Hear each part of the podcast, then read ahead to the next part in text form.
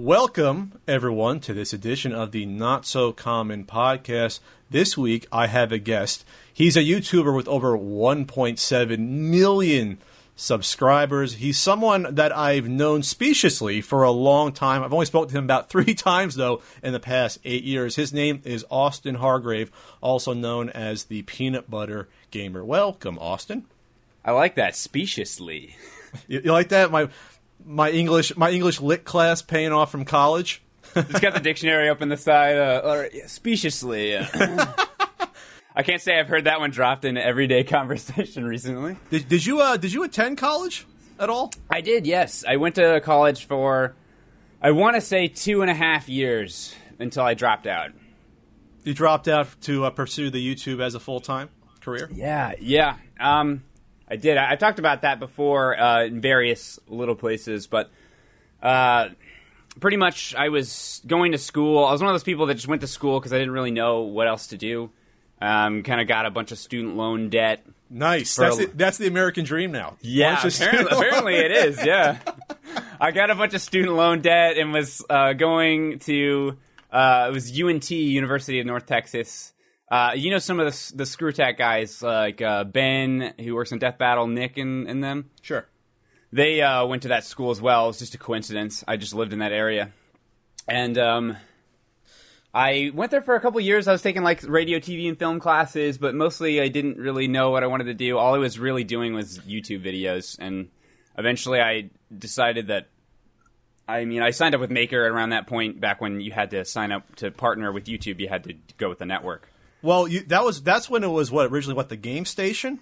Yeah, yeah, it was the Game Station. I think Maker Studios ran it, but it was called the Game Station before they moved to called it Polaris. And now I don't even know if Polaris exists anymore. It's just kind of Maker, Maker, and Maker Two or whatever. I remember that because back that's when you know they they were hand picking channels versus you know the, I guess eventually like Machinima and all these other M C Ns would just take whoever they could. So I remember mm. it was like you, it was Angry Joe, it was JonTron. Uh, and a few others where back then it was it was sort of the the the, the, the wide wide wide open frontier of oh now we can get monetized. The, the M C Ns are starting to pop up uh, before yeah. any, before everyone can get monetized. Yeah, I, I think I wouldn't have even been on Maker if I hadn't have submitted uh, one of my videos into their contest. They did this contest where they're like, oh, we'll feature user submitted videos on our channel, and I submitted one. And it was actually the first one that they uh, featured, like their first ever featured uh, video for the contest. And then I was like, wow, that's amazing. I got a few hundred subscribers from that, which was huge back then. You know, back when you got like ten subscribers and it was like, oh, what what happened? Like ten, I blew up. ten people like, are watching my videos? What? Yeah. So that happened. And then like a couple, like a week or so later, they called me up and like, hey, you want to make money on your YouTube videos? And I was like... Uh, that's probably only the thing. That's only the thing I would want more than anything ever. Sure, let's do it.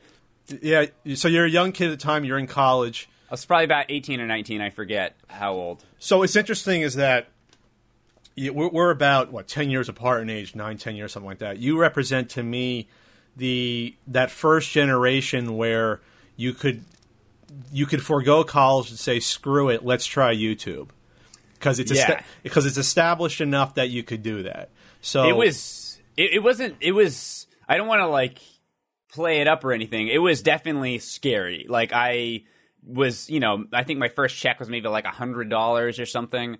You know, it, it was not something that was a for sure thing. But I did get enough subscribers and I, that I basically reached the point where I felt like if I didn't drop out of school and put my all into trying to make it work, I would really regret it in like ten, twenty years that I never gave it a try. So that's kind of why I decided to do it. Also, I didn't know what the heck I was doing in college anyway. And I was just going into debt and I was living off of student loan debt. So, But but for you, it was an option though. So so you're the first generation, I guess me included, that it was a viable option. For example, True. Um, my friend from college has twin girls that I think they're about ten years old now. And they are monetized, like, on YouTube through a channel for, for, like, there's children that vlog and do activities. And, but you couldn't, you had to be a certain age. Well, if you, I guess if you get permission, you know, it's, it's okay. Like anything else. Get your parents', yeah. per, guardian's permission to do that. And to me, that's sort of, that's so weird that you'll have kids growing up now where we, we can get into the fact that T V as a as a form itself, and cable is dying, but that's an option now for children. There's like child YouTube stars where you can make it on your own, you can get huge, and you can be known by other five and six year olds around the world. And I can't imagine that, like when when I was growing up, and even you, when you're five and six, the only kids that know you are the kids on your block and the kids you went to school with. That, Absolutely, that's yeah. it. Like maybe soccer the kid, team, yeah, and the kids in the playground the next town over that would try to that would try to beat you up every now and then. Like, that was really your world, and now it's sort of opened up. So you, so you, so you grew up, you grew up in Texas. Yes, around the Dallas area. Around the Dallas area, N- nice and hot and dusty. Yes, yes, it's all smoky here in Seattle now, so. I take I would take dust over smoke. Well, I just wake up to smoke on the forecast. Like, oh, great. That or just rain three hundred days a year, right? Is that, yeah. Is that true? Not, for... not as bad as people say. It hasn't rained here in about, like, sixty days. But, I mean, I don't want to get off track. So, it's the summer, though. Is that typical, or is that climate change, you think? Um, pro- pro- I mean, I don't know about rain specifically. Um, I mean, I'm not a...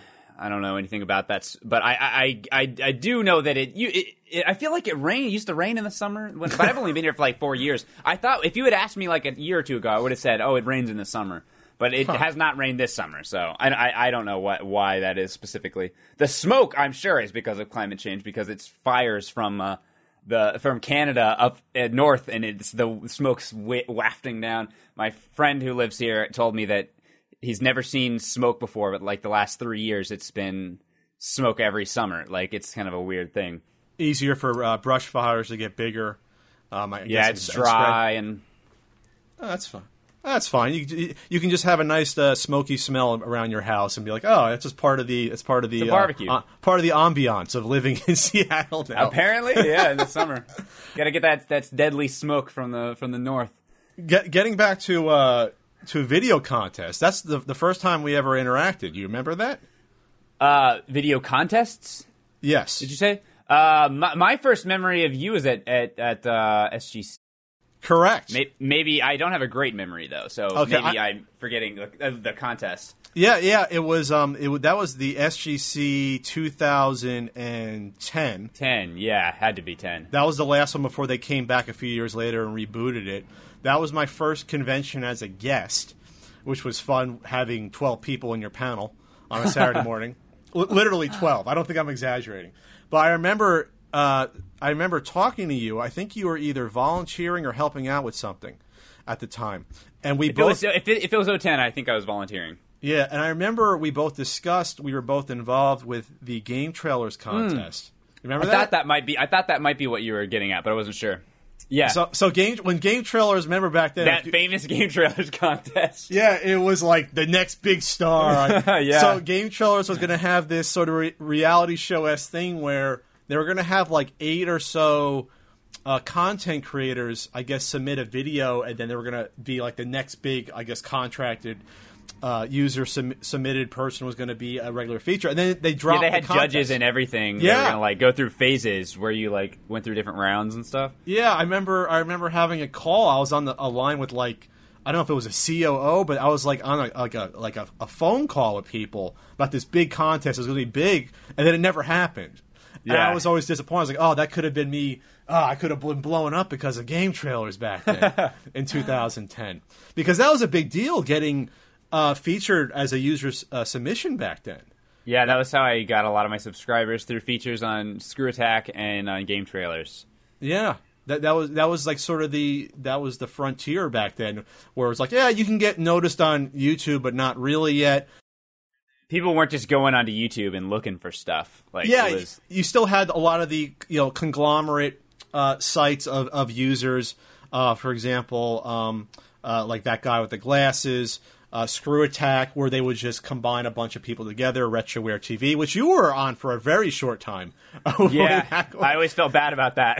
you, you got you got off right when I was uh, getting on there about. We sort of crossed paths there for like a week or two, I remember, back in like two thousand nine or so, or ten. Yeah, I, I was excited to uh, to be on uh, RetroWare, but... It like right when I got on is when I started talking with John about doing Normal Boots, and it was like, oh no, this like I wish it had happened a few weeks earlier, and I wouldn't have like agreed to doing this. And we're like, we're gonna do our own thing, and then I always felt bad about that. Sorry, Lance.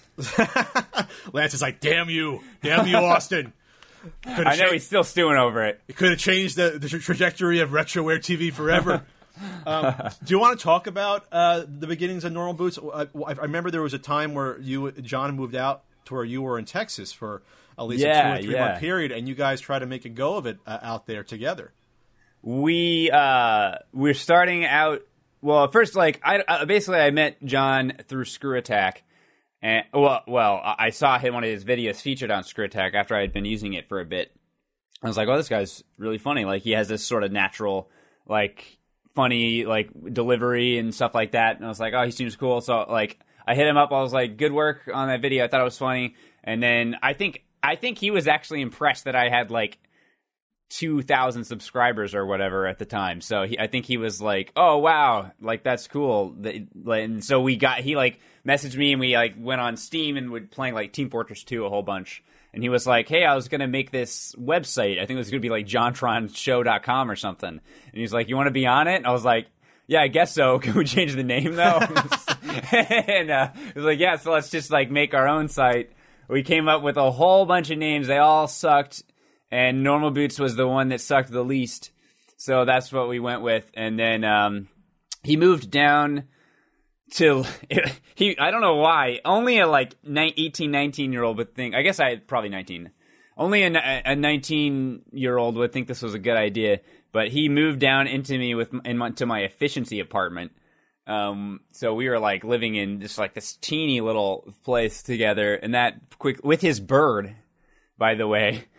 And uh, so we ended up moving into a, a slightly bigger apartment. We weren't supposed to have the bird. So we had we had like drills of like what we would do if they because they were always coming into our apartment uninvited. So we had like these drills like what do we do with the bird if uh, if people come over. But yeah, we were just working on the website there, and uh, we he was there for about six months, and then he went to back to California. So so the idea was to make sort of a ScrewAttack style site where you ha- you had uh, c- contributors coming together to work on uh, content in an, in an environment, I guess a working environment together. Yeah, I think it was, yeah, we basically wanted to do a sort of ScrewAttack, that guy with the glasses kind of thing, where it's sort of like a mixture of the two uh, channels. Like, I feel like that guy with the glasses was a little more uh, individual content creator focused, which was something we wanted, but we also liked a lot of the style of the videos that ScrewAttack did. So we were just like, let's just kind of do something similar to that and see what happens. But YouTube was always our big thing. We knew we knew we had fun doing Normal Boots, but I think both of us at that time realized that YouTube was kind of going to be the new thing. And at the very least, I know I can speak for myself that I knew that no matter what happened on these other websites, and even if they were, even if I was making money on Blip or something, you know, I was building up subscribers on YouTube, and that's where people were following me. So that's kind of where I was like, you know, at that point, I still wasn't like, oh, I'm gonna do this for a living. I was still sort of in the mindset where I was like, uh, my channel will grow big enough, and maybe I'll get a job from it because someone will be impressed, like, oh wow, you were able to do all this by yourself. You know, come help us build our thing. So I, I was still sort of in that mindset, and. uh So I was like, I need to build up my subscriber base, and that's kind of what my big focus was. So you you you took the calculated risk of, well, we can work together on this website, or else I could put all my focus into this uh, channel individually that I think will grow up quicker and it'll be better overall. Yeah, it was kind of weird because we, we wanted to build the website, but at the same time, we still were like, oh, well, we're just going to upload our videos to YouTube too. Like, so we really didn't, it was something we always had a big problem with where we wanted to do something with Normal Boots, but at the same time, we weren't willing to give up like anything too much on our YouTube channel specifically. I think for a little bit, we did a week, le- weekly exclusive on this site, but that didn't last very long. So until we started just uploading onto both again. Well, that's tough, isn't it? To have these, these sort of mega team websites. I mean, Normal Boots still exists today. Uh, yeah, cor- correct. Um, we don't ha- post to a, the website though, but you still, I guess, you go to like you were just at you were all at IndiePopCon. We, we, yeah, we're we're kind of just like a group, yeah. I guess the question is then, what is the place then of for these associated uh, YouTubers? How does it work? Uh, I guess is it for uh, meetups? Is it does it work for conventions? Does it work for the uh, collaborations that happen every now and then? Is I guess is that where the advantage w- would still lie in two thousand seventeen versus two thousand ten?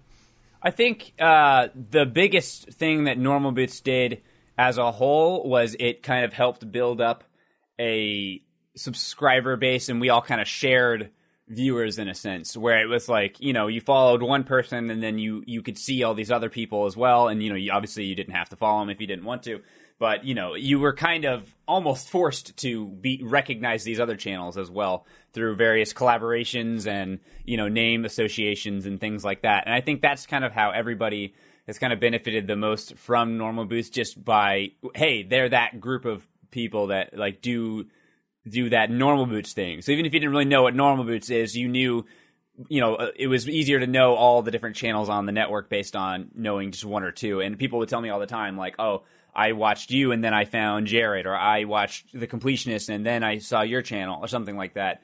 And, you know, especially when you go to, we go to conventions together, we get those kind of stories a lot. But I think in twenty seventeen specifically, uh, it, it's more just like a group. It's almost like a, a boy band that doesn't sing. Like, we just go to like conventions together, and we can be like, you know, obviously we've only been doing uh this this for a little bit now, um but we we just went to IndiePopCon together, and we were able to just be like, hey, we can we can all of us, all the Normal Boots guys can come to your show, and let, kind of like, instead of like pitching just one or two, like, hey, can I come to your convention, like we kind of go as a group.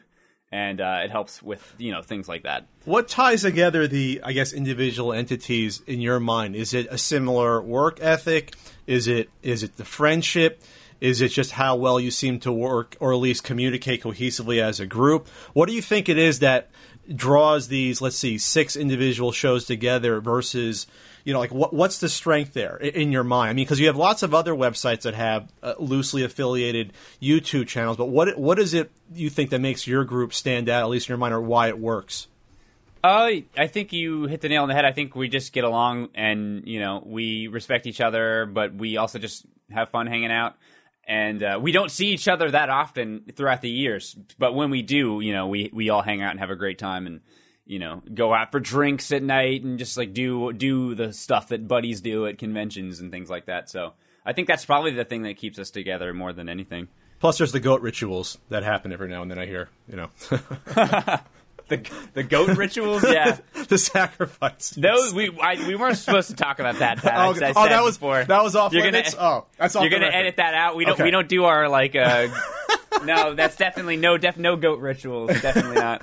It was there. Was there ever uh, a time to go behind the scenes? I'm guessing wh- when you added uh, shows in the past, it probably had to be unanimous. Was there ever someone that maybe some of the group wanted as part, as part, but then maybe a couple didn't? You don't have to say specifically who. Yeah. Was there I ever mean, some, someone like, oh, oh, you know, that, that Pat guy, he seems pretty cool, but then two people like, nah, Pat's an asshole. He ain't in. Was there ever a point that happened with with the YouTuber? We were um, back in the day. Um, obviously, John's not a part of Normal Boots anymore. Uh, but we, back in the day, it was, it was basically me and John didn't have very many rules. Pretty much the only rule that we, but honestly, we worked together, we worked together well in a sense that we were both laid back, but at the same time that also had a lot of flaws, because we didn't like, we weren't good at managing things, and also we were young kids, basically. Uh, so, but we basically had a rule where both of us had to agree on it, or it didn't go. And that there definitely was a couple times where we was like, hey, what do you think about this? And it was like, nah, and and like vice versa. So it's just like, all right, well, there you go. Because that, that was in, that was the end of the discussion, because that was sort of how we had set it up. Like, that just is the way it is. Uh, if if he didn't like it or I didn't like it, then it was a no go. Do you ever see your your your group adding someone else, or are you guys satisfied with having sort of a small elite group, so to speak, that this is cool, we can roll with this, it's not going to get out of hand, having twenty or more uh channels involved, you're comfortable with where you're at? I wouldn't I wouldn't say elite, but uh well I, you know I, I, yeah well you know no, what no, I mean I like, feel it I feel it yeah there's, I, uh... there's, there's there's certain websites and groups where you know that there's a there's a certain uh, I guess top tier of talent versus everyone else that's gotten lost in the sh- shuffle, like Channel Awesome is the best example. Or, yeah, I know. don't. I don't think that we. I, I, I think that we have. We have definitely talked about it. It's not. It's not off the table. Um, but that is kind of something we decided early on, where it was like, the more people you add, the harder it is to keep everything functional and like keep everybody happy, and like, you know, you have too many people, and some people aren't aren't seeing spotlight or whatever, whatever.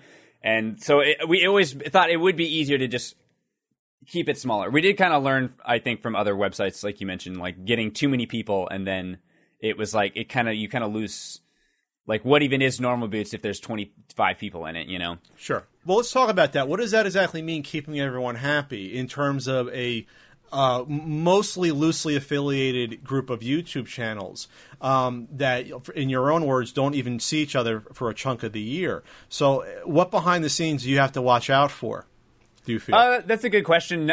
Honestly, not that much anymore. Back in the day, it was, it was uh, being featured on the website, I guess. Like, you know, whose videos up on the front. We kind of just did it based on who uploaded last, as opposed to some other websites that would do like seven, like six uploads every day, and then they would choose who went on first, you know, on the like old website scroll thing that they used to use. Mm-hmm. Um, but, you know, today I don't... What was the question again? What was the question I guess again? Keeping everyone happy, and I oh, guess that, yeah, yeah. That, that that sort of uh, scrolls into, I guess, managing in a lesser degree uh, egos and, and issues that might arise with people feeling slighted uh, in terms of having a group structure. Yeah. Um, to be honest, there's really not none of that anymore. Like we we basically split. Like we we don't Normal Boots in and of itself doesn't really make money. I mean, everyone makes money on their individual channels. Um, but we do sell merch and stuff. But we've gotten to the point at now uh, where we just split all of it evenly, because none of us, like the bigger channels, don't really care. Um, and, you know, because you know, we're doing our own things and we want to, and then the smaller channels can kind of benefit as well. So we just split everything evenly um, as far as merch sales and things like that. Um, so that's kind of how, how we avoid that whole problem, because that was always the big thing. Well, it's like if there's money in something, that causes problems. But, and that was kind of why we were able to bring Normal Boots back, I think, now, um, is because we all are doing our own thing, and Normal Boots is just an extra thing we do, and half the time it's just an excuse to hang out and, and party at conventions or whatever. So that's kind of how we keep people happy now. But, you know, back in the day, it really was like exposure on the website. And, you know, if you, if you get too many people on, you're getting a mix of personalities that don't, maybe they don't get along as well, and, you know, I don't know. Certain people expect certain things. We did have certain things in the past where people joined Normal Boots and they thought, and they wanted, they ex- I don't know what they necessarily expected, uh, but they wanted something, I don't know. And then we weren't able to deliver it because we were just two nineteen-year-old idiots doing our YouTube channel, and we didn't really, we didn't really think things out. So like that, that kind of was, I don't know. It's I, I'm having trouble answering the question because I don't really know if I if there really is a way we do it now. It's just, everybody's just been on, and that's just the way it is. So it's almost like it is sort of more like a club, like a Normal Boots club, really, than anything else. But that is that isn't to say that we wouldn't add people. It's something we've talked about. I've heard you guys have killer members only jackets that you get once you're a member. So I'm, I'm... we talked we talked about getting jackets. That would be cool, but we don't have them. Like a Asagao Academy jackets or something like that. And we wear them to conventions, but then it'd be so hot. Ugh. I think so yeah, it, it should be like the, I think it should be like the, the movie The Warriors, where every YouTuber group has their own like uniform they show up in to Rumble. You know, like some have a top hat, some wear, wear like pink velour jackets. You know, it could be fun. Man, Normal Boots wrestling show. We got to do it. do you, so you enjoy the convention circuit? Is that something that you've grown to love, or is it, uh, it does it wear on you from time to time? Uh, doing all the conventions? Um. To be honest, I am fairly introverted. I don't – I like going to conventions for sure. If I go to too many for too long, it drains me big time um, because too much social interaction makes me a little tired. Um, I love meeting people, and I, I am su- always super grateful to do it. So I, I wouldn't say I love the convention circuit as in like going to a whole bunch of cons. I know like Jirard does that a lot. Jared goes to a lot of cons. That personally uh, drains me. Um, but I do love going to cons every now and then, like two, three a year. That's kind of my. If I can keep it to two, three a year, then I do love it. Two or three a year, okay. That's yeah. That's a that's a slight schedule, I guess. Uh, yeah, I guess if if you don't have to, and if if it's not for you, some people are built for it. Definitely more than others. Yeah, um, Jirard is one of those people. Jirard's like, a machine. Super. He has way more energy than I could have. He has more energy in a year than I have my whole life, I think. Jirard, I've seen Jirard uh, like see him. Like at the beginning of the day, and then I'll see him six hours later. And like, yeah, I just talked to like for five and a half hours with a group of fans. I'm like, oh my God, Jordan, I don't know how you do it. Like, you should be knocked out now. Um, yeah, some people are definitely uh, more comfortable with it. I won't get into specific uh, YouTubers that I know, some that tell me privately, like, yeah, I really don't like doing it that much. I have to, versus others that really relish the experience. Um, I guess uh, for someone like me, it's it's part of the job, just in terms of if I have to, you know, um, sell my book, for example, I have to go to the convention yeah. to sell it. I mean, it just makes the most sense to do that. Yeah. Um, so, for example, last year I went to like ten to twelve conventions, and it just wore me out. But, I, hey, I, I chose it. I had to do it. Yeah, um, I feel that. I consider it part of the job as well, if, if for no other reason than to just meet fans, for sure. Or, I don't even like using the word fans. I don't usually say that, but just to meet people who watch, you know, your stuff. I people just feel like, who enjoy, people yeah. who consume your content, content consumers. Yeah. why, why I don't know. You I've like, always had an aversion to the word fan for some well, reason. Why is that? I don't know. It's I don't know. I couldn't is, tell is you. Is it too? Uh, does it seem like it's too? It's like it's going, oh, my fans. Yeah, I don't know. It's just like I don't. There's realistically, there's nothing wrong with it. Like because that's you know that people are fans of of your work, but I just. I don't know. I caught myself saying it, and I don't like saying it. Is it, is it a self-conscious thing where it's almost like yeah, I mean, you you don't, you don't like you don't want to seem too self-complimentary, even just saying, "Oh, I have fans." Yeah, well, I mean, yeah, it is sort of yeah, kind of that self-complimentary thing. Also, it's just like I I don't want to presume everyone that watches my videos is a fan of me. They just might just watch it every now and then or something like that. Sure. Or even people I meet at cons, like they could just be like, "Oh, you're that guy." Like they might not be fans. I don't know. I, I see. What you're, I see what you're saying. So you're saying that even if I have uh, one point seven million uh, subscribers, maybe half are fans, or yeah. s- some some subscribed and watched three videos. Yeah, you know? Just try, some some are dead. Some are dead again. Yeah, it, it, that's gonna. It's that's gonna be sad to think about, but. Hey, in fifty years, you're going to have some YouTubers with, you know, five hundred million subscribers. And, yeah, some will be dead. You'll have yeah. twenty million will be dead. It's going to be confusing to, to know that, right? Yeah, um, when I'm when I'm seventy, I'll be like, oh, man, I'm still going on YouTube. Only eighty percent of my subs are dead. Yeah, that's how you'll be generating uh, your popularity. Well, five percent of my uh, subscribers still watch my videos, or one percent. do, do you see that as... Uh, the long-term career path for yourself? Do you see yourself doing YouTube videos twenty, thirty years from now? Do you see that as what you want to be doing? Ah, uh, not really. I mean, I, I not not to say that I have any plans of quitting. I just it's hard to imagine that I could would still be doing it in twenty years. Like even even ten, I hope, but I don't know. Uh, but to me, excuse me, to me it's uh, more about will people even want to watch like five, ten years from now? That's Like, I mean, ten, ten years is a long time. I mean, I basically, I've almost been doing YouTube for ten years, and so many things in my life is, so many things in my life has changed. It's hard to imagine that more things wouldn't change in ten more years. But I, I mean, ideally, yeah, I'd still be doing it, and I'd still be growing, and people would still be liking it, and I'd still be enjoying making the content. Um, but twenty years, I don't know about that. I feel like, I feel like Peanut Butter Gamer might fade away after tw- after twenty years. You know, that doesn't seem realistic to me. Do you see Could that? Be wrong though. Do you see there being maybe a, a, a for most YouTubers a certain career path or arc where you'll have some that'll stick it out for twenty, thirty, forty, fifty years. They'll be they'll be eighty years old doing it. Maybe some go into behind the scenes production, or they start managing channels, or just doing something off of YouTube. Um, I'm trying to think of a good example. Someone like uh, Greg from Kinda Funny has flat out said in the future he sees himself just being behind the scenes and just running a company versus being on-air talent. Um, yeah. So maybe it's a path that will find certain YouTubers, or the, the opportunities present themselves. Like maybe an opportunity you see coming to you where, all right, I'll start doing this differently. It doesn't have to be even having to do with content creation, but maybe it's something else. Maybe it's writing. Maybe it's directing something, you know, may, or maybe it's, uh, I don't know, going into uh, accounting. I don't know. Whatever interest you, you have out there.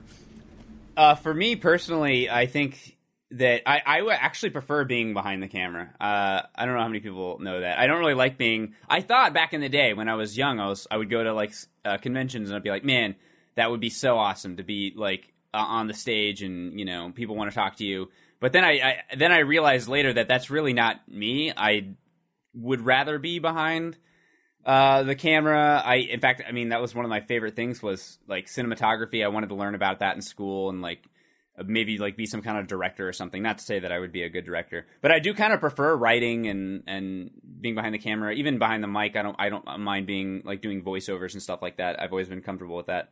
But so, I mean, I could see that happening. I, I think that would probably be something I would enjoy a lot. I don't know who would want to hire me though. So. Well, do you see in the current YouTuber environment, I guess in the ecosystem, are there a lot of opportunities presenting themselves to YouTubers to even try something different? Or are, are, are most YouTubers being pigeonholed into, okay, well, this is what you're good at right now, so this is what you're going to be doing? You know, that's a good question. I, I do know, I have noticed that like some channels have seemed to, I have noticed you mentioned some channels like dying off or like moving on to other things. I have seen some of that. Um, but I think we probably have to wait and see a little bit longer to see like some of the channels that are, have really been doing this for a long time for a living, you know, what will they do, uh, in the next few years? Honestly, I, I'm, I'm more interested to hear the answer to the question more so than I have an answer to it. But in, but in a perfect world, though, you would like to still be involved with creation, but maybe write, direct, and I guess work with others more so than, hey, I'm the one-man show writing, directing, starring, editing in my Peanut Butter Gamer videos. Yeah, that would be ideal, but I, I still don't have any plans of quitting doing my YouTube videos by any means. You heard but it here ideally, first. You, know... you heard it here first. Peanut Butter Gamer quitting YouTube. um, in so, twenty years. So it's obviously something you still enjoy. But might you might be it might be preferable to sort of change it up at some point. I guess it's fair to say. Yeah, I mean, I think that in I wouldn't be surprised if in ten, fifteen years I was tired of doing it. I'm not right now, though. I'm just sort of speculating. Sure, absolutely. It, obviously, you're still fairly young. Things can change. Your interests can grow. Opportunities. Don't have kids yet. You don't have kids yet. Hey, that might be that might force you to stick it out though with your job. Hey, you got to yeah, make that. So. you, hey, hey, the, the, you've seen college. You know what the loans are like. You got to you got to you got to get that college fund going uh, for those five kids you're going to have.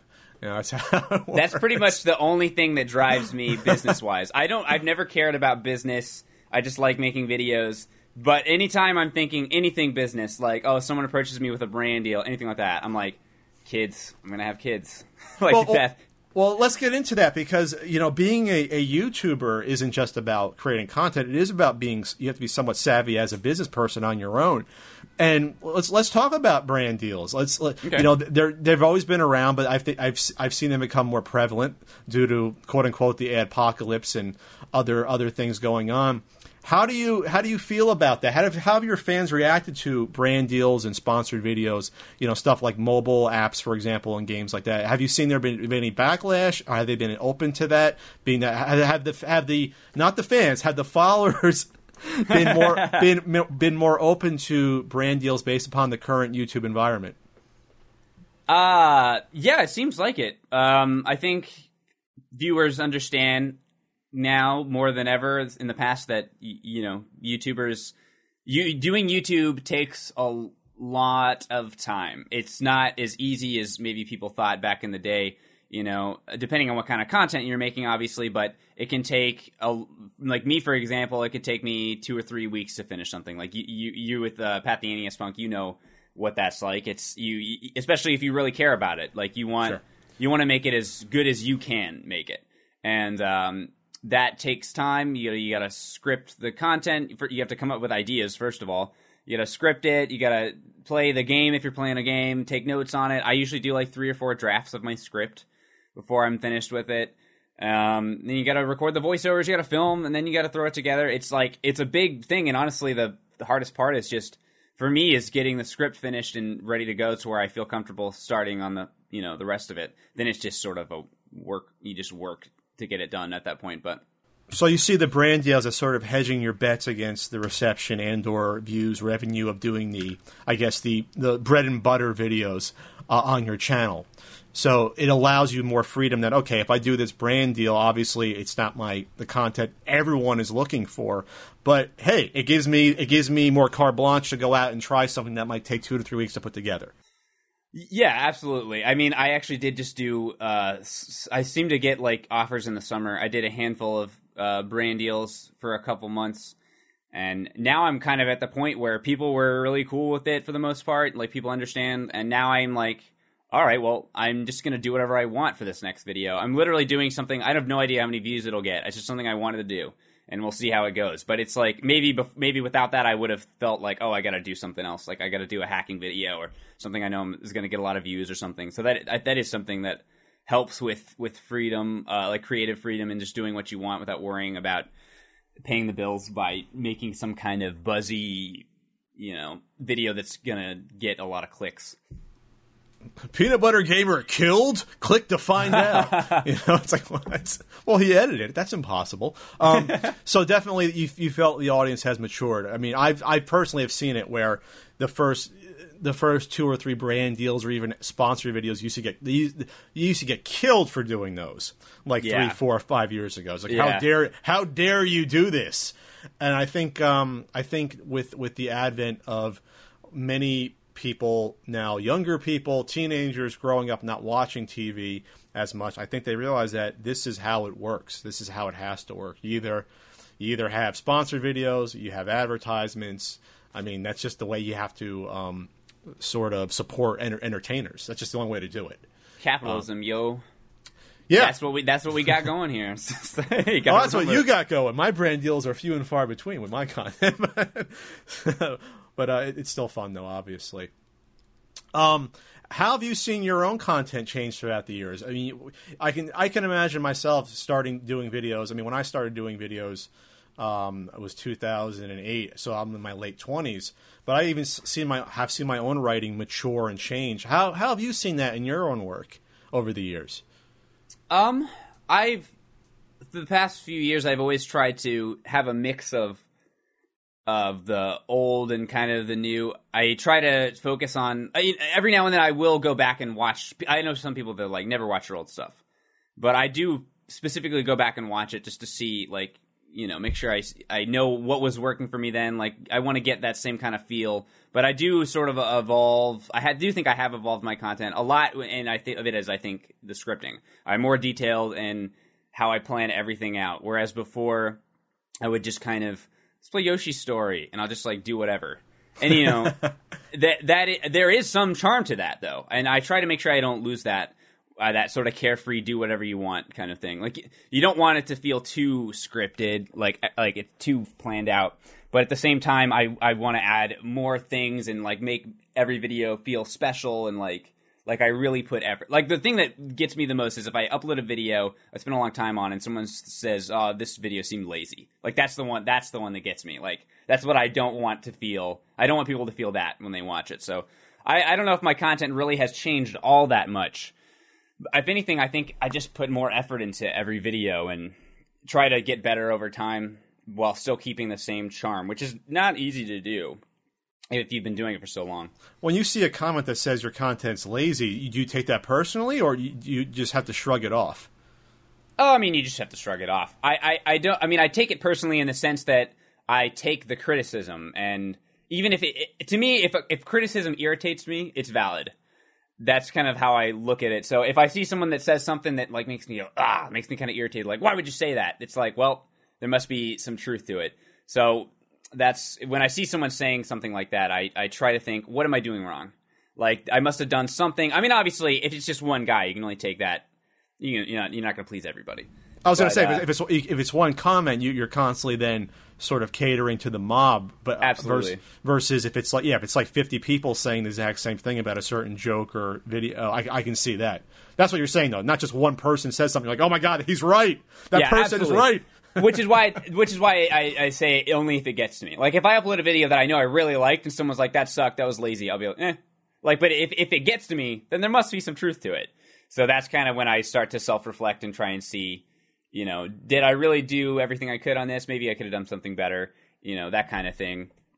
I think back in the day I was very, like, I would see criticism and I would just be like, eh, and I would just get irritated by it. And I think I've maybe matured a little bit where I'm like, you know, these are people watching my videos. Like, I want to, you know, I may not change just from one comment, but, you know, I want to I want to make people happy. And that's pretty much the thing that I fall back on whenever I'm doing my videos. It's like, I want to make as many people happy as I can.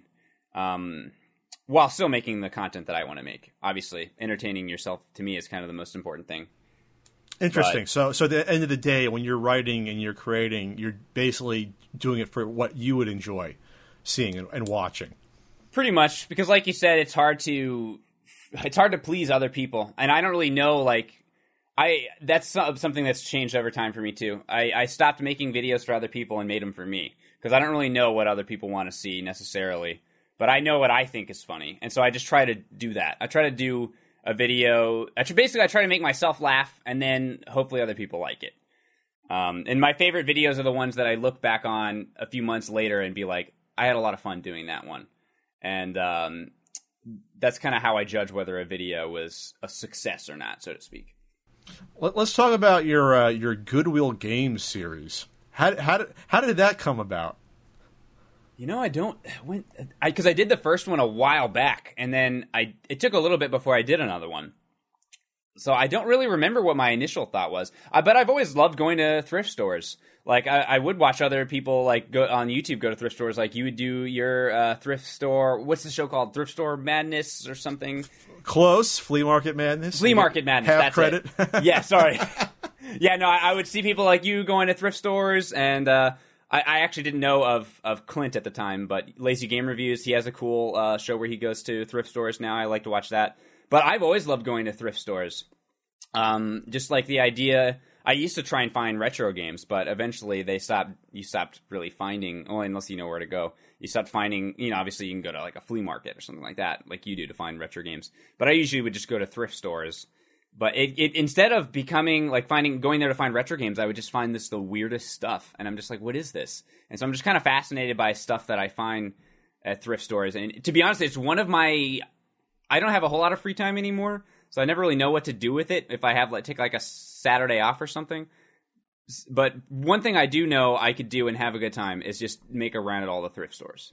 And sure. So you know when you do YouTube for a living, everything you like becomes content basically. So that's kind of how I started it, and um, I think I don't. I, I guess that was my original inspiration. I don't really remember how I came up with the idea. I think I had it. Excuse me, I got the hiccups.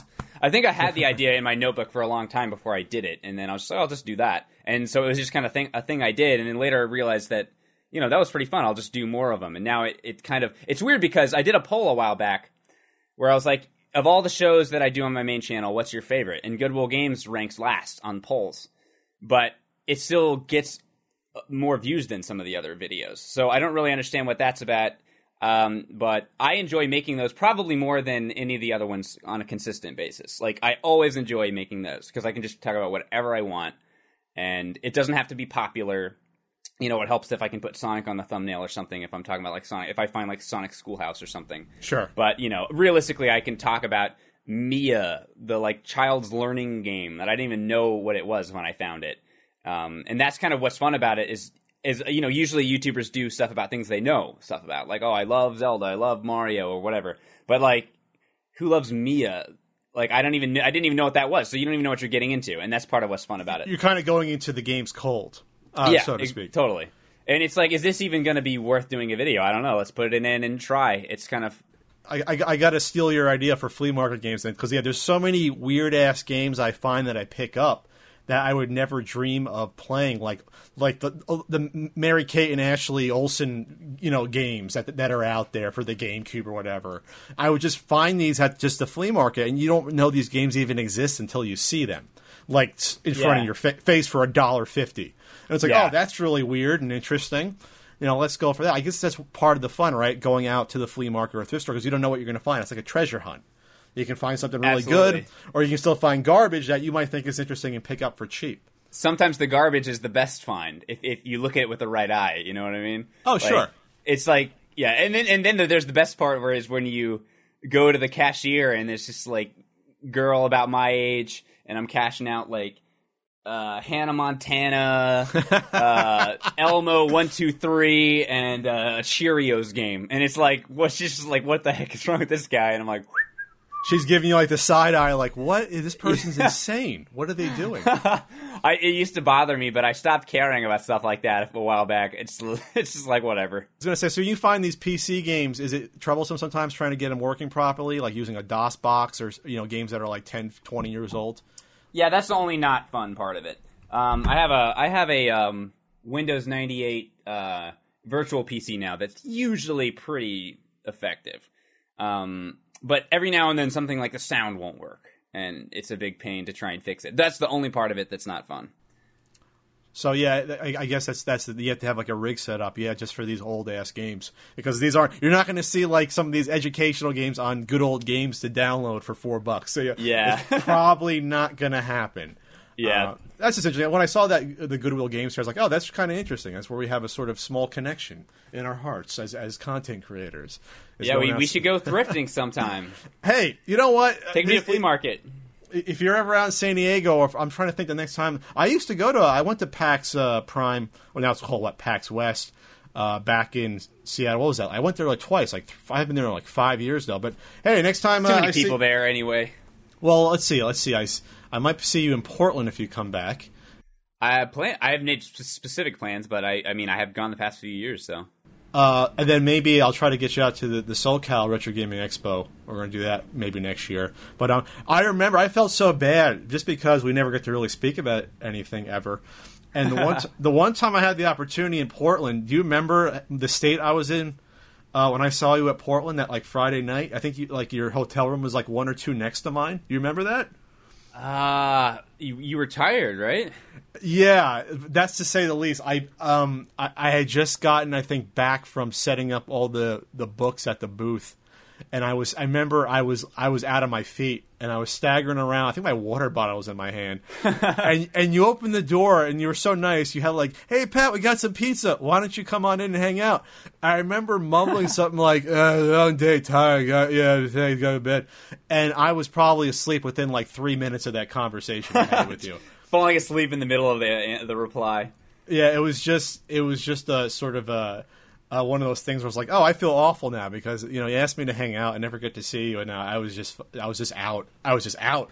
Nah, I I, I didn't think twice about it. I mean, I, I if I see another uh, guest at a convention and they look tired, I know what's up.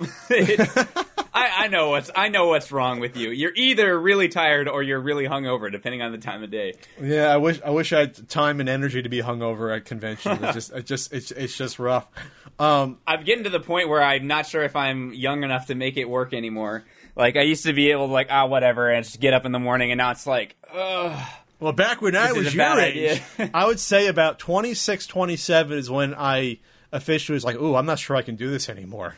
Yeah. I'm not sure. I'm not sure I can sit up till three thirty drinking. I, I, I just, yeah, I, I just, it's not in me anymore. I think that's when it started happening. Around it's a nice age. Slap in the face where you're just like, what happened? I thought I was, I thought I could do anything. What's wrong with me? Yeah, I think there's a there's a limited shelf life for that that amount of partying. At least, at least in my eye, I'm sure if I had to do it like once or twice a year, I could get up for it. But no, I can't be doing that anymore.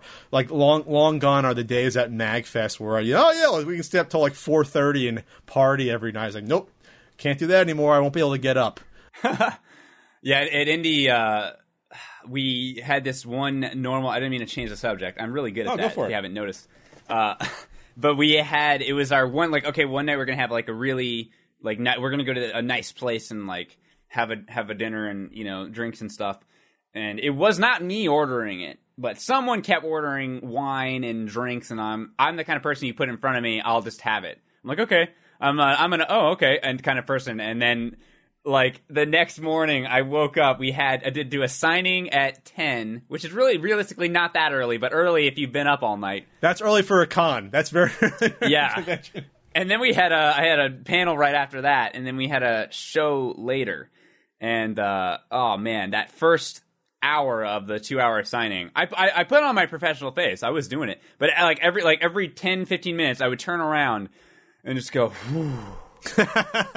And then turn around and be like, hey, how's it going? It's just like you need like a five hour energy drink like every hour. I did I, at one point I was like uh Jacques is Gerard's brother, he was there helping us. I was like it's like Jacques, can you give me some Advil? And then people are like, are you okay? I was like, oh no, I'm fine. Oh yeah, I'm fine, I'm fine. And you're just like slumping over. Just like chugging water bottles. Nah, but it's it's it's it's all good. Um, do you do you, uh, do you find yourself when you're doing these long signings? Uh, you said you're an introvert, so the energy to keep going, doing it hour after hour, and the, the drain on you. Does it ever get to the point where you have to find yourself not just going through the motions and try to make every person that comes up feel unique as an individual? Because obviously they come out to see you. They might be flying out across the country. Is that is that something you, you are cognizant cognizant of when you are talking to people? Oh, uh, yeah. I mean, you you always want to try to uh, not zombie mode it. Yeah, like... Um, I, I think when I first started doing some of that, it was a little harder because, you know, I'd never really done it before. I, like, you were talking about how you did, like, panels at cons, like, back in the day. Um, I should have been doing that, but I wasn't, because I think part of it was I was too nervous. I didn't want to do a panel. I was afraid, you know, like, I was afraid maybe no one would show up. I was afraid that I would, like, choke on stage or something. So I waited way too long.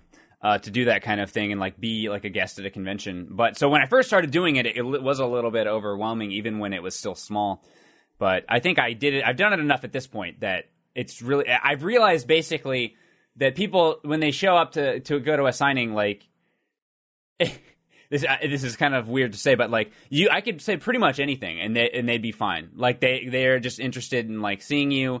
And, uh, like, I'll do the most awkward things, and they'll, and they'll apologize. And I'm like, no, I dropped, I dropped the pen. And it's like, you don't have to apologize. It was me. Like, I, like, I don't know. It, it kind of reached a point where it's like, if you're awkward, sometimes you're both just awkward together. And if anything, that's just something that you can, like, connect with. Like, I'll be like, oh, sorry, I'm just, I just am, like, blunt with people. Like, sorry, I'm just a little clumsy. I'm awkward. It's whatever. And then people, it, people don't seem fazed by it. Um, but yeah, I mean, it, it's not a huge problem. I, Because everybody seems always has their own story. Sometimes people are shy, and that's just you just carry the conversation, and that's and that's fine. Yeah, but. I always um, it's it's always tough because I I try to you try to make everyone feel like okay, um, yeah, it's not just giving everyone stock answers. Yeah, you know, pe- pe- uh, people come out to see you. Um, you know, you have to respect that. Obviously, they're spending money, they're spending time out of their out of their lives to do that. But then you always see the one comment. At least I do every now and then. I was like, oh, I met Patty. He was kind of a douche. And I always, I always feel like, wow, it's like you gotta, I gotta watch it. I have to try to be extra nice. Obviously, if someone takes something the wrong way, and I can be sort of a punk sometimes, uh, but you always have to be, you know, make sure you respect everyone that comes up to you. Yeah, you always absolutely. Gotta, you always have to make sure that hey, they're there to see you. You know, you're you're in a state, you're in a, a position of privilege that someone's coming out to see you, um, to say hi to you, and so that's something something that, that I don't think most YouTubers take for granted, but it, it's something I have to even remind myself at times that okay, you you should, should feel special um, that you're even, you have the opportunity to put in this position, so don't, don't don't take it for granted, so to speak. Yeah, totally, absolutely, and that's why you get up at ten a.m. even if you're like hungover from some mistakes in the mor- from last night, like, and, and that's that's kind of what I'm thinking when I'm getting up and doing that, and even like even that day specifically, I was like, well, these people came to see me, like. I, I knew what I was getting into last night. Now I just have to do my part and get up and and uh, you know be there and, and put you know put on a good face. And it, but I mean it's fun too. And you know you meet people and like like they're they're like you, someone like I, I, I don't want to say too much of the story because you know I, I don't want to I didn't ask permission. But there was someone who like told this story about how she was ill in the hospital and she was and she would watch our videos. I think I who was I with Jared or Jirard at the time, um, and. She started crying on the on the stage, and we just hugged her, and like it's just like people. I mean, some people are just showing up, like I said earlier, just like, oh hey, I saw I saw there was a line. Who are you? Like you know that kind of thing happens sometimes. Oh yeah, who are you again? What do you do? And hey, that that's an opportunity to be like, oh yeah, yeah, my I do YouTube videos. Go check them out. Uh, so hey, that's a new potential fan right there. But yeah, I mean, it, it, they, uh, there is a uh, there is a sense of you know it, it, there is a genuine. Connection most of the time, and and every now and then, obviously, if you're meeting a bunch of people, someone's like I said, someone's shy, and you do have to have like a stock. So, so like, how are you? How are you enjoying the convention so far? You know, but even then, it's just like I'm. It's just you trying to carry the conversation because they're nervous or you know whatever, just that kind of thing. But yeah, I, I don't know. It, it, it's it's it's a very rewarding thing. I, I I talk about it like I don't enjoy it. it it's it's not the case at all. It's it it's just can be draining for an introvert for too long, I think. Yeah, it's interesting that uh, at least I, I always felt that I was, I'm more of an introvert, and then I had to force myself to expose myself to, you know, uh, the entertainment world. I, I forced myself to do improv a little bit in college, and that sort of made it easier to be open with myself in front of a, a crowd. But it, it, it's still it's still a little bit of work to do that. Um, and you can develop it, but doesn't ever make it necessarily more comfortable within yourself. It really depends upon the person, obviously, yeah, and how and how comfortable you are uh, doing it. But it's funny though that, that you, you describe yourself as an introvert, and then you have, you know, up to a couple million people watching your videos. So at some point, you have to be comfortable with putting yourself out there for people to see you. Yeah, you know, it's like you, you've crossed that boundary at least. You've crossed that sort of obstacle. Yeah, it's it's more practice than anything, honestly. Like. You do it for, I, I, I, I did reach a point as well, like you said, where I had, I was like, you know, I say no to too many things. It's like, I'm just going to say yes more. So I'd be like, yes, I'll go to this convention. Yes, I'll go to this thing. You know, yes, I'll, I'll go on uh, Pat's podcast, you know, like just stuff like that. Oh, was this, was this a big decision? Oh, no, no, definitely not. But, you know, I mean, I did, I did, I did reach that point where I was like, yeah, I'm just going to, I need to just start doing this stuff. It's like every now and then I check myself with, will I regret not doing certain things, you know, ten years from now? And, like, at one point, a few years back, going to conventions and stuff was one of them. I was like, I'll regret it. Like, eight, like, 'cause I remember eighteen-year-old me wanted to do a, a panel more than anything. But twenty-four-year-old me has stage fright and horrible anxiety. So, so eventually I was just like, you know, I'm just going to have to do it. And if I pass out on stage, you know... That, that'll be a fun memory. Like, I, what I didn't want was re- regretting never doing it, you know? And that's kind of how I started going to cons like that. And, you know, after a while, like anything, you just do it enough and it, it becomes second nature. It's really not a problem. Has there been a moment on stage where, where at a convention that you felt like a little mini panic or, oh, my God, what am I doing? And you had to, like, take control back and be like, okay, I can get through this. It's okay. Has that ever happened to you where you felt like you're on that, that verge? Yeah, definitely. Um, I, I, uh, you know, this we might be delving into an entire different conversation at this point. But uh, I had uh, panic attacks when uh, for like my whole life uh, since I was maybe nine or ten. Um, I remember the first one I ever had was at a restaurant at night um, with my parents in downtown Dallas or something, and I had this really bad panic attack where I felt like I couldn't breathe. And especially back then, I didn't know why. I didn't know what like a panic attack was. So I thought like there was something wrong with me. And uh, ever since that one time I had it, I started developing. You know, people use the word trigger, but like I had, I developed like uh, triggers. Like oh, I had a, pan- a panic attack at a restaurant with a lot of people in, in, in at night. And so then it started every time I was in a restaurant. At night with a lot of people, I would have a panic attack almost every time. And then I would have another one, you know, at, at a different, like at a different place. And then, so every time I would go there, I'd start to have panic attacks. And it, it developed into like, act, just like straight up anxiety, like health anxiety, basically, where I felt like I was always ill. I always had some, something wrong with me. I was always, I, I was having a heart attack at age twelve. You know, I was, I had asthma all of a sudden at age fifteen, you know, just like things like that. And, and, and it took me a long time to realize how, how weird your brain is. And, you know, if you perceive something as reality, it almost becomes that. Like, if you think you're sick, you're basically sick. Um, and, you know, it took me a long time to get over that. Um, and I think around eighteen, nineteen is when I got over it initially. Uh, and then it came back after a kind of traumatic event a couple years after that um, on the way to the airport, which then became a trigger. Uh, so anytime I was driving to the airport by myself for a while, I'm now I've now kind of gotten over it. I it, it's something I try to talk to people about, like viewers that like message me. I try to be open about it because I remember being a kid and feeling like I was the only one, you know, like and I and no one understood me. My parents didn't understand me, and my parents were great and they were super loving, but they didn't get it. Like, you know, they weren't psycho- psychiatrists or whatever that would you'd need to be to understand that. Um, so they just knew that I always thought I was sick, and then I never was. So, you know, then people start take stop taking you seriously even, which can be even more discouraging. So I try to be honest about it and, like, upfront about it. But eventually I was able to, by myself, really, I didn't ever had therapy or anything, kind of overcome that and realize that it's all in your head and... But things like that still come back even today. Even today, like I'll be on a panel. It usually happens with other people. When I'm by myself, I ramble, so I don't like have time to think about it. You, you but, fill this. You fill the air, so you don't have time to think. Yeah, yeah, exactly. And I'm good at rambling. If if, if you guys haven't noticed after an hour of the podcast so far, uh, but you know, it, I'll be sitting there and I'm like, oh no, what if I panicked? And you get that thought in your head, and it all starts to come back. But I have kind of trained myself that. You know, nine times out of ten, I can, I can, everything's fine. Like, I know everything's fine. And you just kind of, like, convince yourself that everything's okay, um, kind of thing. So that happens sometimes.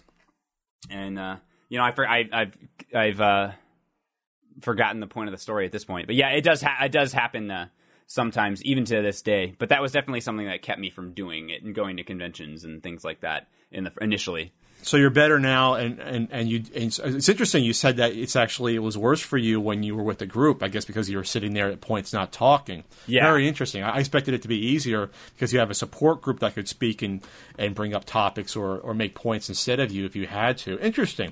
Do you feel that um, the content creation helps with, with this issue you have? Does that sort of uh, give you some, some sort of um, an outlet to get around some of this anxiety you experience at times? I'd love to say yes, but I think it's the opposite, honestly. Um, it's because you never leave your room, you know? Like, the thing that helps the most, like, as far as, like, active things you can do that's not in, in your head is leaving the house, getting exercise, you know, going out and, you know, socializing, things like that. So, kind of, if you sit around in your room writing all day, you know, that's, if anything, that's bad for your anxiety, or at least is for me. Um, but, you know, that's that's my job, so... It is what it is. So how do you try, try to strike a balance? Do you, do you spend a, do you, do you put aside time per day or maybe a, a few days a week to go outside, to go maybe go to exercise or take a walk? How do you how do you deal with that? I do try to exercise at least uh, three times a week, but to be honest, my anxiety is not a huge problem for me anymore. I'm happy to say, and okay. and a big a big part of it was um, being able to talk about it. That's that's a huge thing. And and that's kind of something I realized, which is probably why therapy would have been great when I was like fifteen. Um, but but uh, just because talking about it and being open about it, you ha- you're forced to kind of acknowledge what it is. It's all just like a basically a mental health issue, I guess. Like, um, and being able to talk bluntly about it for me has always been in and of itself some kind of therapy. Uh, but I used to not be able to talk about it, you know, and that was that was when it was bad, you know. I, I mean, I still get I still get anxiety issues from time to time, but it's it's nowhere near the problem that it used to be. Well, that's good. I, it, it feels like you, you are of a, a similar uh, sort of maybe a similar track sometimes with my, with my other podcast uh, partner, Ian, where where sometimes the anxiety gets to him, but I think it helps him when he's public about it and speaking yeah. about it, because it, not just you can find solace, but then you, you I think sometimes you realize when you speak out about this stuff, you're actually helping someone else who, who either can't speak about it or doesn't, or, or it's hard for them to address it until they hear someone else talk about it. Absolutely. Um, so, I, I, I, I didn't mean to interrupt, but I it brought, the, you said that and it reminded me just the other day, uh, I had an email um, from a kid. Well, I don't know how old he was. I'm, I'm under the impression he was young. And he was telling me about how Uh, he had the same issue, and he was talking about it, and everything rang true with what I said. And then he said that he found one of my Tumblr posts or something where I talked about it, and he was saying how much it helped me. And you know, people send me stuff like that all the time, like how much like my videos help them. That actually made me cry, though. Like I was sitting there reading it, and I, tears were like forming in my eyes, and I don't cry very often. Um, and even even like it was a couple days ago, and I have yet to reply to it because I wanted to reply to it so bad, and I'm going to. I have it open in a tab, but I didn't have the words right then, so I was like, I'm gonna wait until like a couple, you know, you know, I was planning on doing it the next day, but I'm a space cadet, so I forgot. Um, but like he, that was just the other day. So it's that that is a big reason why I talk about it, because I realize when you, especially for young kids, people don't talk about mental health. Well, maybe more so now than, than before, but people don't talk about mental health a lot. And if, if, if you feel like it, I just remember what it's like to be where he was and where he is. And I could, would have loved to have someone say, hey, man, I feel like that too, and it's not a big deal. Like, that would have helped me, like, so much. So is, has that become maybe not your your cause du jour, but maybe, I don't know, just, just by default, if you had to have something that you sp- speak for or speak some sort of cause, and that is, has that sort of become it, sort of mental health issues or anxiety in general, or is that is, maybe that's something that you've sort of fallen into as as something that you publicly are, are in favor of talking about more? Yeah, it was kind of a mixture of, of feeling obligated to to and wanting to help people, and also in that in, when I first started being open in of itself, like I said, that in and of itself was its own kind of therapy. Like, just, hey everybody, I have this terrible anxiety. It affected me most of my life, and it's kind of it was kind of terrible. Some of my lowest points of my life, I was it was uh, really bad, and then it's like, oh wow, I said it. There you go. And it's kind of that in and of itself is like it makes it easier to deal with. Just being open about it. Yeah, well, it's freeing once you own something that you could, if you have the courage to talk about it and say, okay, this happened to me, it sucked, but hey, it is what it is. once you have the strength to do that, it, it, it sort of minimizes the effect, at least to me, of Absolutely. something bad happening yeah. versus, versus ignoring it or pretending it wasn't as bad as it really was. For sure. You know, but that's but that's good that, um, and I believe social media, one of the positive aspects of it is getting the word out for issues like that, like mental health, health issues, things like that. Um, for for example, when uh, Justin Carmichael uh, passed away, yeah, uh, uh, Jesus, what was that? Already four years ago already? Oh my God! Um, I thought social media was helpful in getting the word out about depression and, and basically letting people know there was always outlets out there for you to talk to someone. Like it, it, it, it may not be as bad as it seems. Yeah, um, and to, to to a somewhat lesser degree. Um, panic attacks, anxiety issues, just letting you know that it, it's normal to have this occur. It doesn't make you strange or weird. It's not something wrong with you uh, per se. It's just, it is what it is. We don't have control over these sort of issues at times. And, and mental health is, is just as important as physical health in, in a lot of ways. Uh, but let's talk about the other side, I guess, of social media if we want to get into that. The, the drama that the can best side, the drama and, and the, the vitriol and sort of the divisiveness of, of social media, and you you've certainly I don't want to say have gotten caught up on it, but you've definitely seen it firsthand how that could could happen in, in the blink of an eye. Yeah, yeah, yeah. It's it's one of those things where, you know, there's tons of people out there, and it, I I guess. I have always kind of, I don't think about my YouTube. I, you know, I guess basically I don't think about how many followers I have very often. Like I, I kind of live in my own head, and I just do. I'm always thinking about when the next video is. Um, so sometimes you forget like how how many people could potentially listen to or hear something you say. So even to this day, like I'll just reply to somebody on Twitter, and I'm like. Like, no one's going to see this. And then I'll look back, like, because I'm just, like, adding some ran- rando guy I've never met before. And then, like, you look back, and then there's, like, like a day later, and there's, like, twenty likes on it, and, like, three, like, four people replied. It's, like, people are, like, looking at, like, my ats on Twitter. Like, like that's not, like, something that I think about very often. Um, so, yeah, it, it is, it can, it can happen. Sure. Um, it's, a, it's a thing that can happen, Pat. It's a thing. Was there one thing that happened in the past few months that st- stood out, maybe, or surprised you? Um, the uh, response to? I, I, you know, Pat, I'm not sure what you're talking about. Well, we talk about partnerships uh, of collaborative websites, and sometimes partnerships may change. They might be altered. Sometimes they might potentially end uh, for various reasons. Um, so I, I believe. There was someone on Twitter that asked you straight up about uh, your relationship w- w- with John, and and your response to that sort of just blew up on Twitter. Um, yeah, w- which was very not surprising, but I think to some people it it, it might have put in perspective, you know, sort of uh, the reality of a situation versus the perception of something, and it's not to me it's not common for a a content creator or YouTuber. Uh, to be, I guess, as maybe not blunt or straightforward with an answer, and not as po- or, and not as political as one may normally be with the yeah. response. Am I, am I am I trying to dance around this more than you you would? Or yeah, I mean, it it is it is what it is. Sometimes I'm usually pretty reserved. I don't I don't like speak bluntly very often, but uh, you know, every now and then I can be kind of hot headed. Like it, like you know, I, I get it from my mom. Like she, I, I always tell, I always joke around with her that I got her fire. Sometimes I got my dad's like laid back, like who cares? Like it'll get, it, you know, everything will be get done in its time. And then I kind of got my mom's feisty, high pitched voice when I get irritated, kind of thing. But yeah, I, I mean, obviously, I, I know what you're referring to. That that.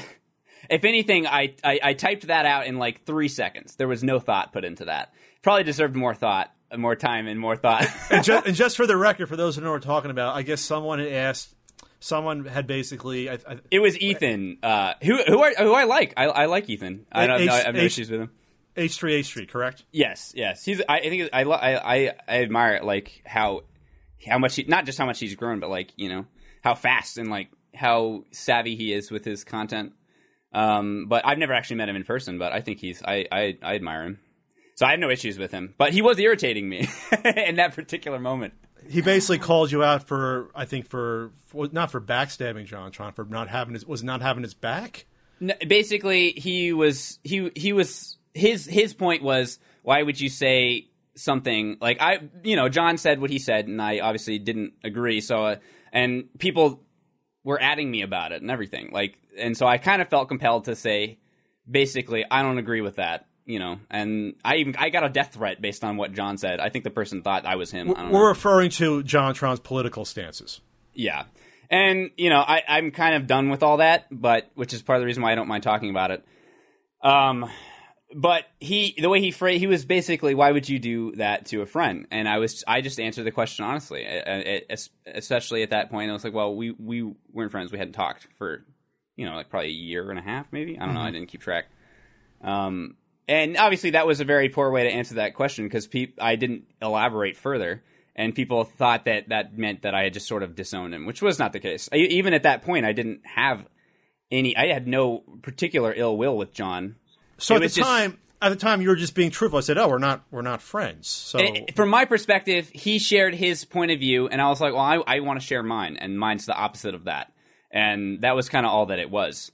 And uh, I, th- I think that would have been fine. But then once I said that, people took it as uh, I had.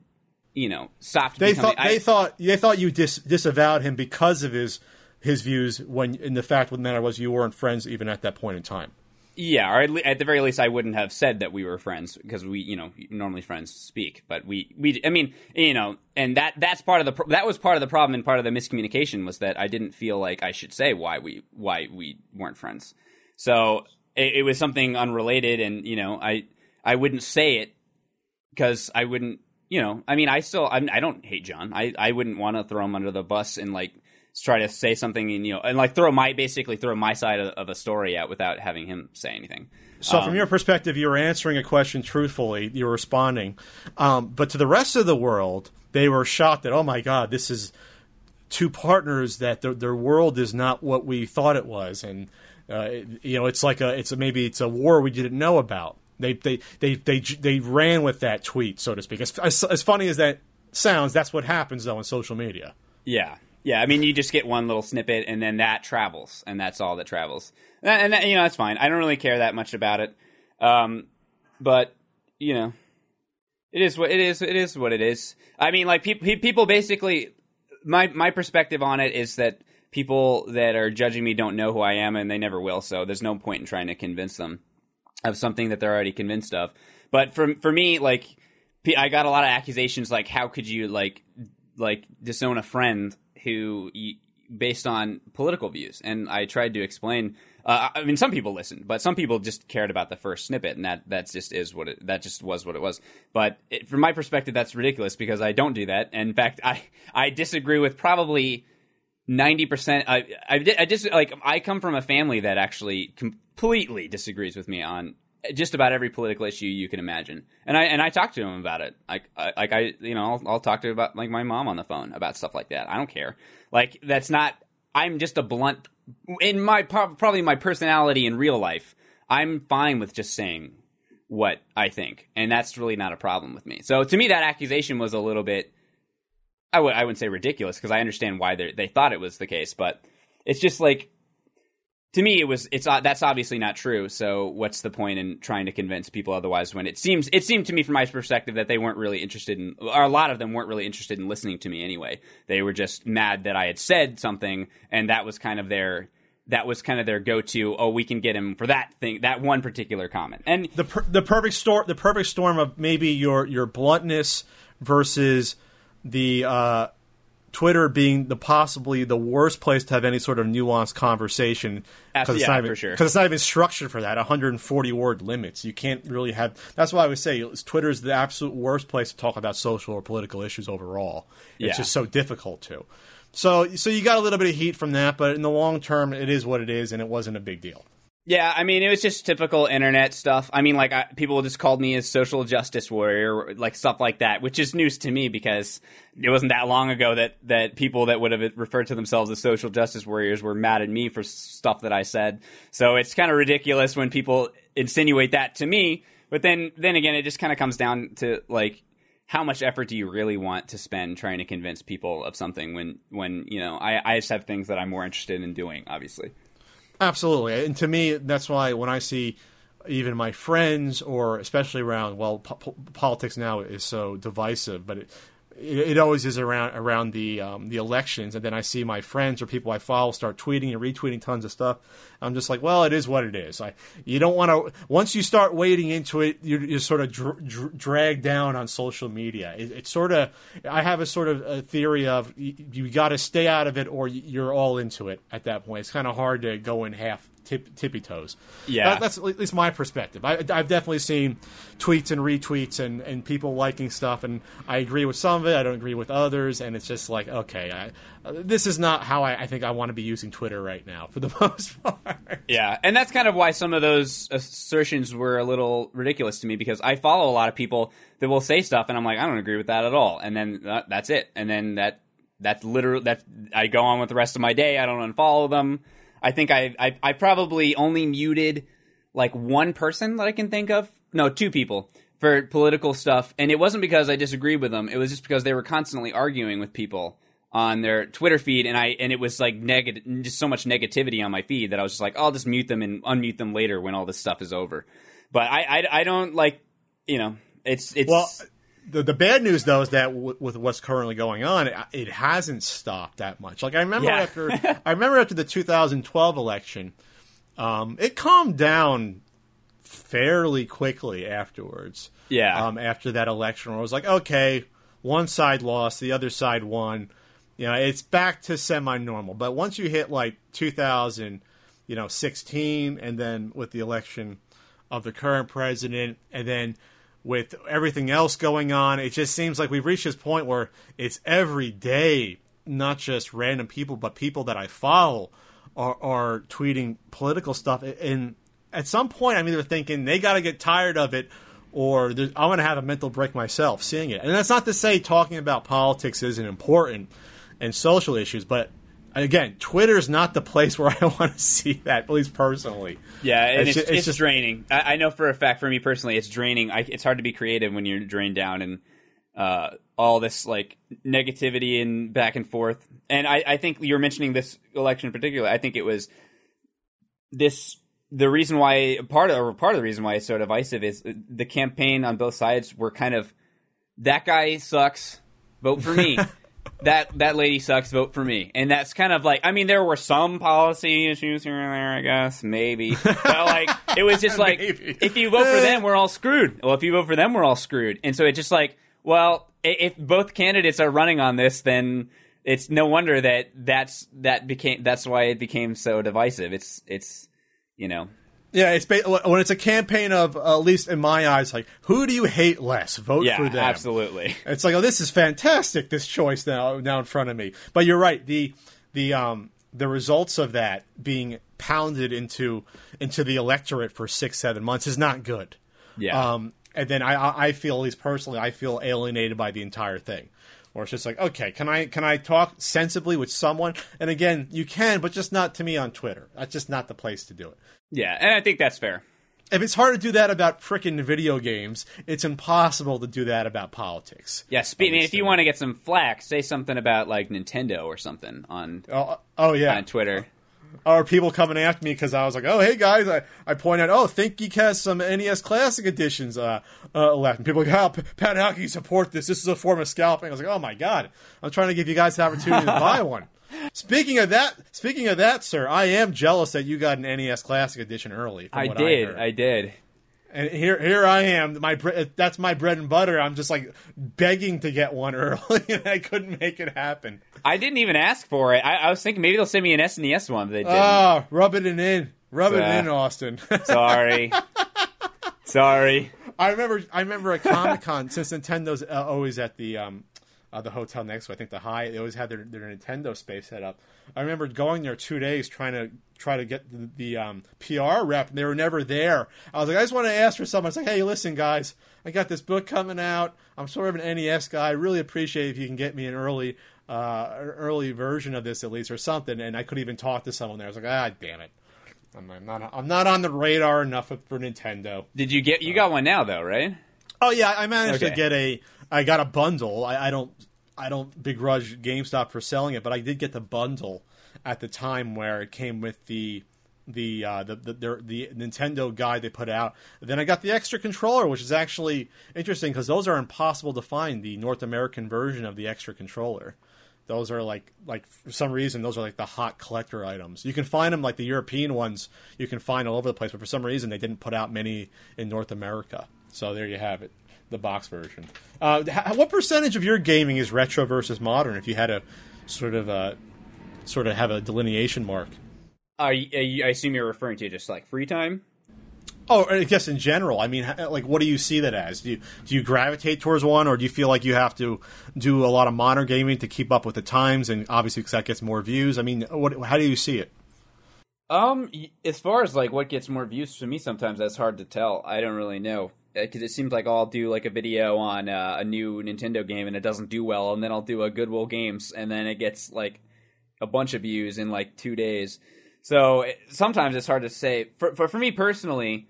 If I'm just playing a game, uh, unless I'm playing something new, uh, I play a lot of stuff on P C, then I tend to gravitate back to kind of N sixty-four, GameCube, Wii type stuff. Uh, I do I do play a lot of... Uh, I love playing Super Nintendo. I grew up playing Super Nintendo with my brother. Um, and I, I I do N E S a lot as well, but I'm it, for me, like... My retro, quote-unquote, is like, oh, man, back in the day when I would play, like, Animal Crossing on the GameCube. Like, that was, like, my big thing. Or, like, Mario sixty-four was, like, the first big game that I played and really loved. Like, that was... I mean, I played, like I said, a lot of S N E S. I, I was born in nineteen ninety, which was the year the S N E S came out. But my older brother had an N E S and a Super Nintendo. And I did at the time, I didn't even really know the difference. I knew the N E S was the older one, and then the Super Nintendo was the newer one. But to me, I didn't really care... It was just what me and my brother would go to the, like, the equi- like the local equivalent of Blockbuster, like Video Hits or whatever, and be like, do you have any two-player-at-a-time games? That's what we would, like, so that we could, like, play, like, like Final Fight or, like, something like that so we could play together. But then, to me, that's basically all games were at the time, and I wasn't really even old enough to comprehend much more. And then when I saw Mario sixty-four, I was like, you can swim, and there's fish? Uh, like I was just like running outside the castle. I was like, that's kind of when I first was like, man, video games. Like this is something that you could really do anything with this. And that's so like to me, that's that's kind of where I go back to that. If if I'm looking for some nostalgia, I go to kind of N sixty-four, GameCube. Uh, it's so interesting since we're that like one gaming generation apart. Where by the time I got to N sixty-four, I was out of consoles and was playing computer games. Those were for ma- mature adults. You got Blood and Doom, and you know you got full motion video boobies and stuff. You know, like that's, you know that's basically what it was for me because that was probably around when I was in high school. It was like, oh, you can play a console game, or you move on to you know take over the world in Civilization two, and that was sort of my sort of uh, gaming arc as a as a kid going into my teenage years. For me, it was it was Call of Duty one, the first uh, World War two game, was one of my first P C games that I played. I mean, I played StarCraft, stuff like that back in the day, and Roller Coaster Tycoon, but I didn't actually like play P C games on my own computer until about like Call of Duty one. Interesting. I think my, my big one was uh, the first Medal of Honor game where you're you're storming the beaches of Normandy. I think that was the first one. Ah, uh, uh, yeah. Out- Allied Assault, was that the big one? Yeah, that was the big one. I think I may have, may have played the console version of that. I oh, remember yeah, that, that, that definitely came out, I think, on GameCube and P S two, I believe. Yeah, I played. It was GameCube. I, I remembered Normandy and up the beach. It was like weird control, like uh, analog sticks, which to me was all. I didn't know anything else at the time because I didn't play shooters really.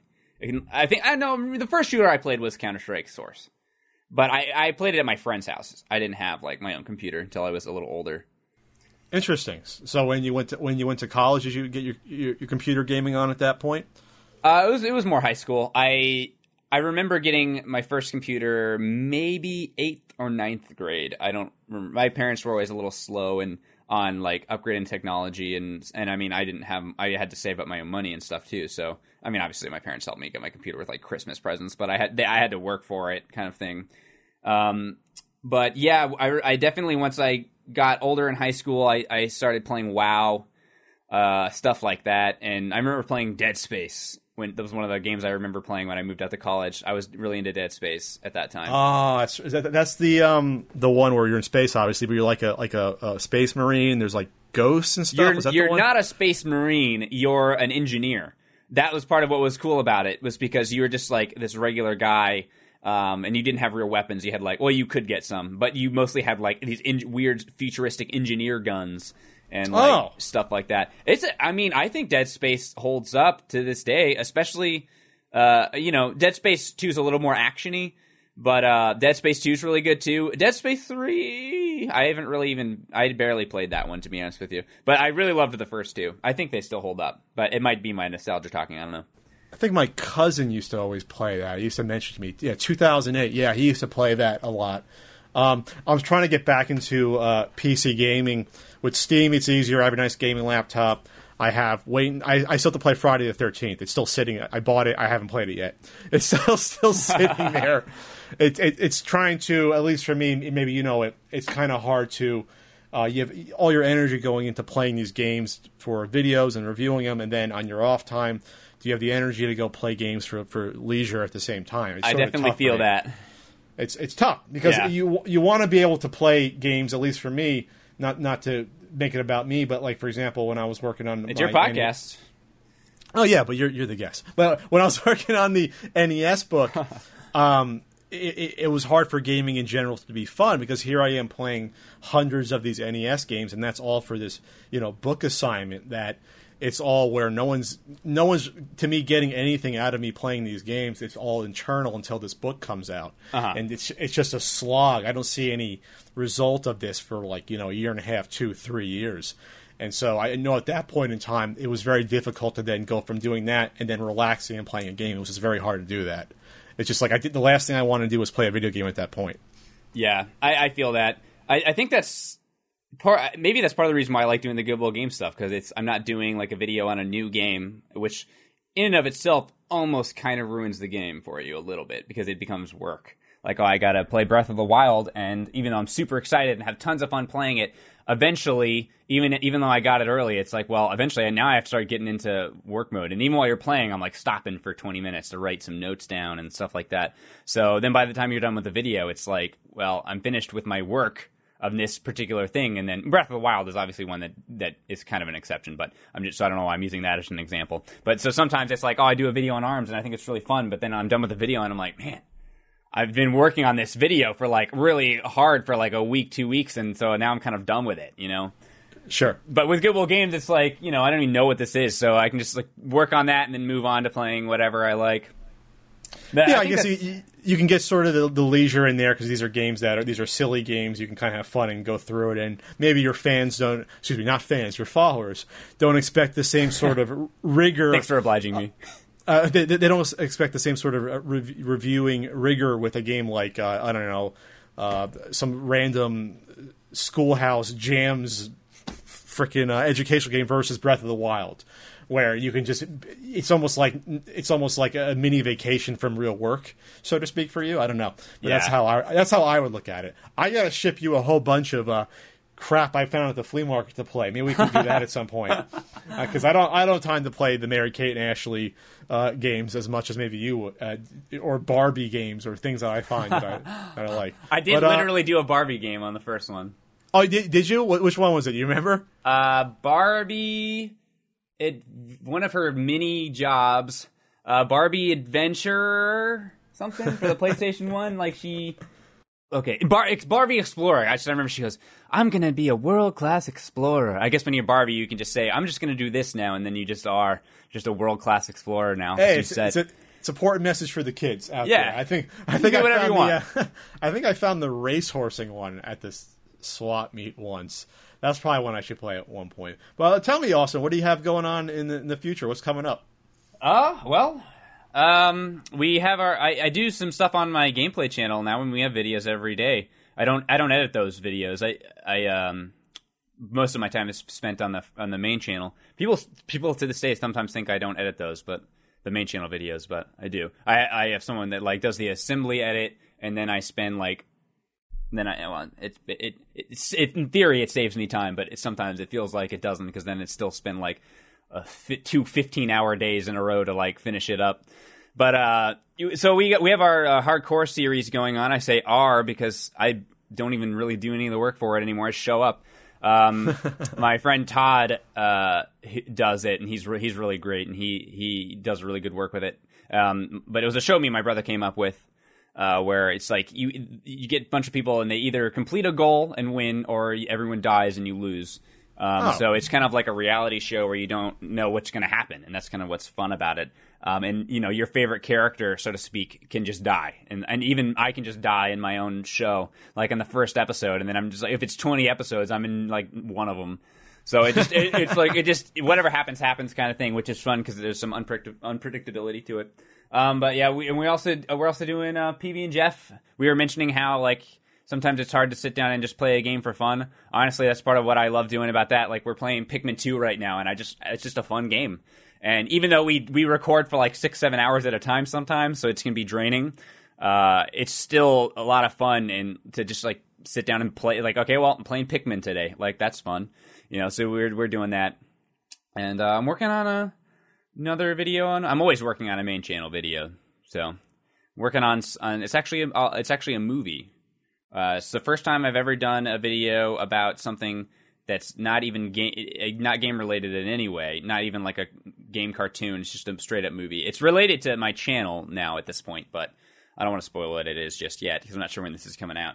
Movie review, kinda, sorta. I mean, it's a straight up movie review. Yeah. Um. It, it it's it's if anyone who's like familiar with my channel would would would equate the content to me, like it's something that I'm known for talking about, but it's not video game related at all, which is a first for me. So we'll see how that goes.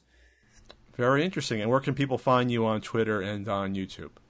Uh, twitter.com slash peanut butter gmr because it didn't fit. Um.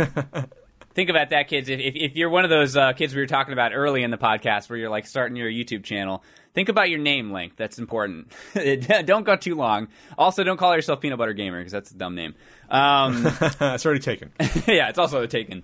I won't fight you. You can do it if you want, but uh, I don't, it's probably not going to work out. Um, yeah, it's and just youtube.com slash Peanut Butter Gamer. P B G Gameplay. Well, it was great to finally uh, chat with you after my... Um, disheveled, uh, tired state at Portland Retro Gaming Expo last year. Well, I tell else... you, I'll tell you what. If we go to Portland, we got to get some pizza. We, we definitely got to get a slice in. I, I I can't believe I missed out on free pizza. I cannot believe that's so not like me. All right, Austin, we should uh, talk again soon and maybe do one of those dreaded collabs down the road. We'll see. Yeah, let's let's do it. Thanks for having me. It was, it was fun. So I got the. I don't know if you can hear that. A garbage truck is sending me off, I think. Describes my podcast well enough. So. Thanks again to Austin for speaking to me this week. Check him out. He's Peanut Butter Gamer on YouTube.